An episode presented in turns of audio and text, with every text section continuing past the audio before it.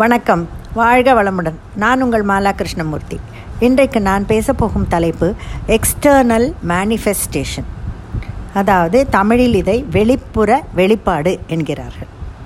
வெளிப்படுத்தி காட்டுவது வெளிப்படையான அப்படின்னும் மீனிங் எடுத்துக்கலாம். அதாவது இந்த வெளிப்புற வெளிப்பாடு அப்படிங்கிறதுக்கு face is the index of மைண்டுன்னு நம்ம சொல்லுவோம் பாருங்க. Whatever we have in our mind our face will show அப்படின்னு. வள்ளலார் விழாவில் வரிந்து கட்டிக்கொண்டு ஜீவகாருண்யம் பேசும் ஒரு சொற்பொழிவாளருக்கு கோயம்புத்தூர் தலைப்பா கடை பாபா கடை பிரியாணி என்றால் உயிர். அதை கடித்து தின்பதில் அப்படி ஒரு வேகம். பிரியாணி ரசிகர் என்ற நிஜ மனிதரை அவர் வெளியில் நடமாடவே விடமாட்டார். நடமாட விட்டால் நிஜம் வெளிப்பட்டு விடுமே.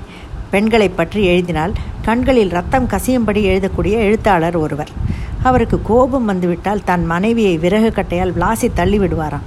அந்த நிஜ மனிதரை மிருகத்தை ஒரு கூண்டுக்குள் அடைத்து யாருக்கும் தெரியாமல் ஒழித்து வைத்துக் கொள்வார் அவர்.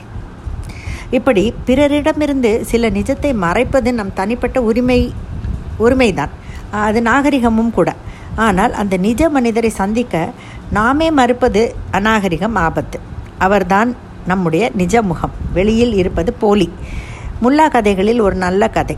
முல்லாவின் அறையிலிருந்து தடால் என்று ஒரு சத்தம் கேட்டது. பதறிப்போன முல்லாவின் மனைவி சமையல் அறையிலிருந்து என்னங்க ஆச்சு? என்ன சத்தம்? என்று அலறினார். என் சட்டை கீழே விழுந்து விட்டது என்றார் முல்லா. சட்டை கீழே விழுந்தால் இப்படியா சத்தம் வரும்? என்றாள் மனைவி. அறிவு கெட்டவளே சட்டைக்குள் நான் இருந்தேன் என்றார் முல்லா. நாம் சட்டைகளை காட்டி இப்படித்தான் பிறரை ஏமாற்றுகிறோம். சட்டைகளை புறக்கணியுங்கள். அதற்குள் இருக்கும் நிஜ மனிதரை அடையாளம் காணுங்கள். உங்களுக்குள் ஒழித்து வைக்கப்பட்டுள்ள நிஜ மனிதரை நேருக்கு நேர் சந்திக்க என்று நாம் தயாராக இருக்கிறோமோ அன்றுதான் நம் வெற்றி. வெற்றி மாளிகைக்கு அடிக்கல் நாட்டு விழா என்பதையும் குறித்து வைத்துக் கொள்ளலாம். உளவியல் ரீதியாக மனித மனம் இரு பிரிவாக செயல்படுகிறது. மேல் மனம் ஆழ்மனம் என்கிறது. அது இரண்டும். தன்னை பற்றிய விழிப்பு நிலையில் ஜாதி வயது பால் பிரிவு பதவி அந்தஸ்து தகுதி கல்வி என்கிற பலவிதமான விவரங்களை பதிந்து வைத்திருப்பது மேல்மனம். முகபாவங்கள் என்கிற முகஜாலங்கள் என்கிற முகமூடிகளை மாற்றி மாற்றி தருவது மேல்மனம்.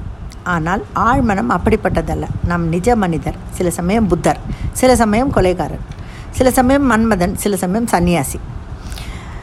எனக்கு இதை எழுதும் போது அம்பி மற்றும் அன்னியன் ரெமோவாக நடிக்கும் இந்த படம் அன்னியன் படம் தான் ஞாபகத்துக்கு வருகிறது.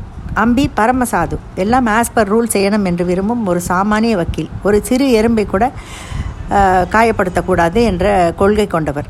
ஆனால் அந்நியன் பயங்கர கோபக்காரன் முரடன் கொலைகாரனும் கூட. ஸோ இப்போ இந்த அம்பி அந்நியனாக மாறும்போது நமக்கே அந்த அவருடைய நடவடிக்கைகள் பயத்தை உண்டாக்கும். மகாபாரதத்தில் தருமரை மிக மிக நல்லவர் என்று சொல்வார்கள். இது உண்மைதான். ஆனால் முழு உண்மை அல்ல. மகாபாரதத்தில் நிகழ்ந்த பல அவங்க அவலங்களுக்கும் காரணம் தருமருள் பதுங்கியிருந்த சூதாட்ட ஆர்வம்தான். கர்ணன் கேலி பேசினான் சகுனி சீண்டினான் போரை தவிர்க்க சூதாடினான் என்று யார் சமாதானம் சொன்னாலும் ஆழ்மனதில் சூதாட்ட ஆசை இல்லாமல் தருமர் சூதாட இசைந்திருக்க முடியாது. தருமரின் பலவீனம் சூதாட்டம். போரின் உச்சகட்டத்தில் எதிரி கர்ணன் தருமரை தோற்கடிக்கிறான். அவர் வில்லை முறித்து ஓடு ஓடு போர்க்களத்தை விட்டு ஓடு என்று தர்மரை விரட்டுகிறான். வெட்கத்துடன் போரை விட்டு விலகிய தர்மர் அர்ஜுனனை பார்த்து என்னை அவமானப்படுத்திய கர்ணனை கொல் பழிவாங்கு அவனை கொன்றுவிட்டு என்னை வந்து பார் என்கிறார். அவரது புல் தின்னும் பசுத்தோல் கழன்று ஆழ்மனத்தின் சத்திரிய வெறி என்னும் புலி உருமத் தொடங்கியது. கர்ணன் மரண செய்தியை எதிர்பார்த்து குறுக்கும் நெடுக்கும் பாசறையில் உலவுகிறார். ஆனால் நடந்தது வேறு. போர்க்களத்தில் கர்ணனை வெல்ல முடியாமல் பாசறைக்கு திரும்புகிறான் அர்ஜுனன். கோபத்தில் செய்தி கேட்டு கொதித்து போன தருமன் கண்டபடி ஏசுகிறான் அர்ஜுனனை. தருமரின் மற்றொரு முகம் வெளிப்படுகிறது. இதே போல துரியோதனன் பாவிகளின் பட்டியலில் முதலிடம் வகுப்பவன். ஆனால் கர்ணனும் துரியோதனன் மனைவி பானுமதியும் சொக்கட்டான் விளையா விளையாடுகிறார்கள். சொக்கட்டானில் தோற்றுப்போன பானுமதியை கர்ணன் இடுப்பை பிடித்து இழுக்கிறான். அவளுடைய மேகலை அருந்து அந்த முத்துக்கள் கீழே விழுகிறது. அது சமயம் துரியோதனன் உள்ளே வர இடுப்பில் இருந்து அருந்து விழுந்த முத்துக்களை எடுக்கவோ கோர்க்கவோ என்று கேட்கிறான். துளி கூட சந்தேகமோ கோபமோ கொள்ளவில்லை. நம் நண்பன் மேல் அவ்வளவு நம்பிக்கை.